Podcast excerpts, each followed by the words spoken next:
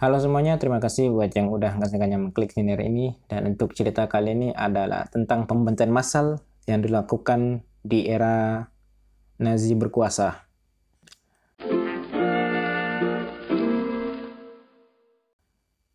Nah, mula-mula dulu, buat yang nggak tahu Nazi itu kayaknya nggak punya HP aja gitu, kayak nggak ada rasa pengen tahu aja biar buat yang nggak tahu Nazi itu. Karena Nazi itu salah satu yang paling kontroversial di dunia. Karena jadi Nazi itu adalah sebuah partai di negara Jerman, yang mana ketika mereka berkuasa itu bisa dibilang mereka otoriter, mereka semena-mena, mereka totaliter, dan hampir seluruh aspek kehidupan masyarakat itu dikendalikan oleh pemerintah. Dan pemimpinnya adalah Adolf Hitler. Nah, buat orang yang nggak tahu Adolf Hitler nih, kayaknya sama nih orang yang nggak tahu Vladimir Putin. Sama tuh orang yang emang nggak pengen tahu aja tuh orang tuh kayaknya. Jadi Adolf Hitler nih bisa dibilang adalah salah satu diktator terkejam di dunia. Mungkin setara lah dengan Firaun kayaknya. Nah, kenapa orang yang seperti itu bisa berkuasa di Jerman? Kenapa dia bisa jadi konselor di Jerman? Lewat pemilu kok. Lewat pemilu mereka itu menang. Lewat pemilu mereka itu bisa berkuasa di pemerintahan. Lewat pemilu. Lewat pencitraan. Jadi ketika kampanye, Hitler mengatakan apa yang ingin rakyatnya dengar. Sehingga terpilihlah dia. Dan ketika berkuasa, ya kayak gitulah jadinya. Terkenal sampai sekarang dia sebagai diktator. Ya begitulah jadinya negara kalau rakyatnya kurang pintar dalam memilih pemimpin. Kekejaman zaman Nazi ini bahkan terkenal sangat tidak manusiawi. Karena mereka secara lama, secara berkala, sampai tahunan lah, itu melakukan operasi pembantaian secara massal.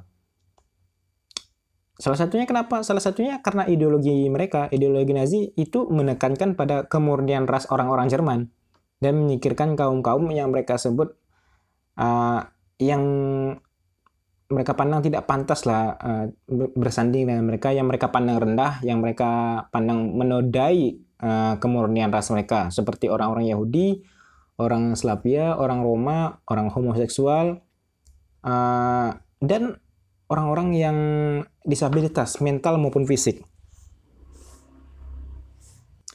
Nah, mulanya Nazi mulai bereksperimen dengan gas beracun untuk keperluan pembantaian massal pada akhir tahun 1939 melalui pembantaian pada pasien disabilitas.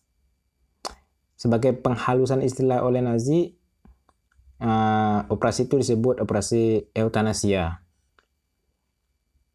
yakni mengacu kepada pembantaian secara sistematis terhadap orang Jerman yang menurut Nazi tidak layak hidup karena cacat mental dan fisik. Jadi program eutanasia ini bisa juga disebut program T4, atau secara halusnya mereka bilangnya ruang mandi, atau mensuci hamakan, tempat mensucikan diri. Jadi ketika ada orang yang ingin dimasukkan ke kamar itu, mereka akan bilang, ayo cepat masuk ke ruang mandi katanya. Padahal mah mau dibunuh gitu. Pada masa itu Adolf Hitler berkata bahwa pada masa perang adalah masa terbaik untuk menyahkan penderita penyakit yang tidak dapat disembuhkan. Jadi itu banyak orang Jerman yang tidak mau diingatkan akan orang-orang yang tidak memenuhi konsep mereka tentang ras unggul. Nah, dan para penyandang disabilitas ini dianggap tidak berguna bagi masyarakat. Ancaman bagi kemurnian genetis, dan pada akhirnya tidak pantas untuk hidup. Dan pada awal Perang Dunia Kedua, penyandang disabilitas ini baik secara fisik ataupun mental, mereka menjadi sasaran pertama. Jadi mereka itu bisa dibilang kelinci percobaan. prinsip percobaan dari pembantaian massal di kamar gas.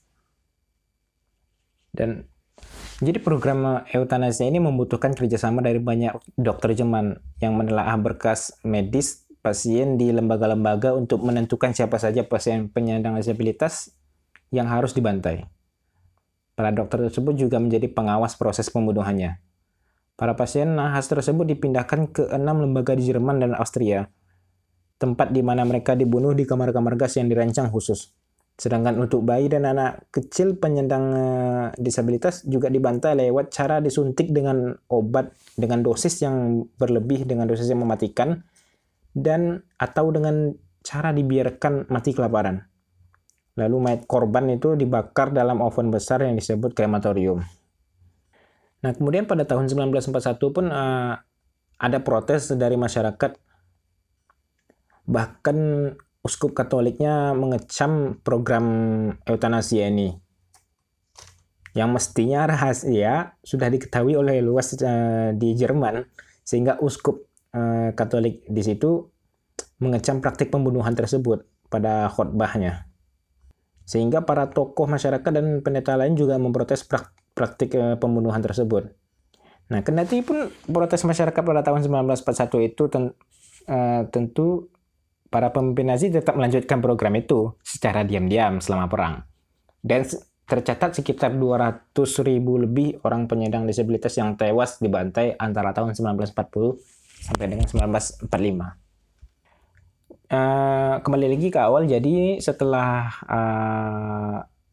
percobaan yang dilakukan pada orang-orang penyandang disabilitas ini berhasil, pembantaian pada mereka berhasil, lalu dimulailah menyeluruh secara luas ke golongan-golongan yang lain seperti kaum Yahudi, orang-orang Roma. Jadi pada awalnya itu Jerman kan melakukan invasi ke Uni Soviet, dan untuk tugas pembunuhan itu ada namanya unit pembunuh massal, unit pembunuh keliling. Jadi ini setelah dirasa eksperimen kamar gas ini berhasil, akhirnya dibawalah gerbong-gerbong itu ke Uni Soviet, dan karena dirasa unit pembunuh keliling ini memakan banyak waktu, memakan juga banyak biaya, akhirnya ya udah, karena eksperimen kamarnya berhasil, yuk kita tarik ke sana gitu kan. Dipakailah kamar itu kan, ya unit pembunuh kelilingnya ya jadi pengawas aja gitu sekarang pada masa itu. Jadi gerbong-gerbong gas itu merupakan truk kedap udara di mana silinder pembuangan dari knalpotnya diarahkan ke bagian dalam kompartemen. Jadi penggunaan gerbong gas dimulai setelah para unit pembunuh keliling itu merasa bahwa mereka kecapean secara fisik dan mereka juga terbebani secara mental karena mereka juga menembaki anak-anak dan wanita. Nggak peduli, nggak pandang bulu. Makanya dinamakan unit pembunuh keliling. Emang warga sipil yang dibunuh secara massal. Jadi pada masa itu di dalam gerbong-gerbong gas itu, itu emang pembantaian massal yang dilakukan. Emang mereka melakukan invasi ke suatu daerah itu emang rakyatnya dibunuh semua karena mereka bukan darah Jerman murni gitu kan. Akhirnya ya korban-korbannya adalah warga Yahudi, orang-orang Polandia, orang-orang Roma, dibantai di dalam gerbong-gerbong gas keliling tersebut. Dan juga para tahanan perang juga dibunuh di situ. Jadi nih mula-mula para korban itu diangkut oleh para tentara di atas kendaraan pengangkut ternak. Lalu setelah mereka turun, para korban diberitahu bahwa mereka harus disucihamakan di ruang mandi atau kamar gas itu. Nah, kadang-kadang penjaga Nazi itu meneriaki dan memukul korban yang diperintahkan secara paksa, memerintahkan para korban untuk masuk ke ruang mandi dengan tangan terangkat ke atas agar kamar gas dapat diisi orang sebanyak mungkin. Semakin sesak kamar gasnya, semakin cepat pula korban kehabisan nafas. Nah, apa sih yang terdapat di dalam kamar tersebut, dalam kamar gas tersebut? Jadi di dalam kamar tersebut ada namanya zat Zyklon B. Nah, kenapa dinamakan kamar mandi sama orang tuh? Karena emang keluar air dari situ. Nah, masalahnya adalah ketika zat Zyklon B ini bersentuhan dengan air, maka terciptalah gas mematikan yang berbahaya yang disebut dengan gas cyanida. Yang mana emang sangat mematikan yang namanya cyanida ini ya. Bahkan sampai masuk berita dulu, dan sampai dibikin web serialnya sekarang. Gue juga bingung kenapa dibuat film judul cyanida, series judul cyanida. Yang H2O kapan nih? jadi pada masa itu emang chaos banget lah. Chaos banget. Nyawa manusia itu emang gak ada harganya banget. Bunuh seorang, bunuh dua orang itu kayak tepok satu nyamuk, tepok dua nyamuk aja Pak, pada zaman itu. Udah ratusan ribu, bahkan mungkin sampai jutaan yang mati pada pembunuhan massal itu, pada program euthanasia itu. Tadi kan dikatakan yang penyandang disabilitasnya sendiri ada 200 ribu lebih yang meninggal. Orang penyandang disabilitas, orang Yahudi, orang-orang Roma, dan juga para tahanan perang Uni Soviet. Banyak banget deh, banyak nyawa manusia melayang di tangan para Nazi itu. Bahkan pada puncak deportasi, jumlah orang Yahudi yang setiap harinya dibantai dengan kamar gas itu bisa mencapai 6.000 orang. 6.000 per hari, 6.000. Anggaplah puncak deportasinya itu cuma sebulan aja lah gitu kan. 6.000 dikali 30. Udah 180.000. Udah 180.000 yang meninggal. Gini nih jadinya. Kalau pemilu milih orang yang salah banget. Gini nih jadinya kalau pemerintah punya kekuasaan yang absolut banget untuk kepada masyarakatnya.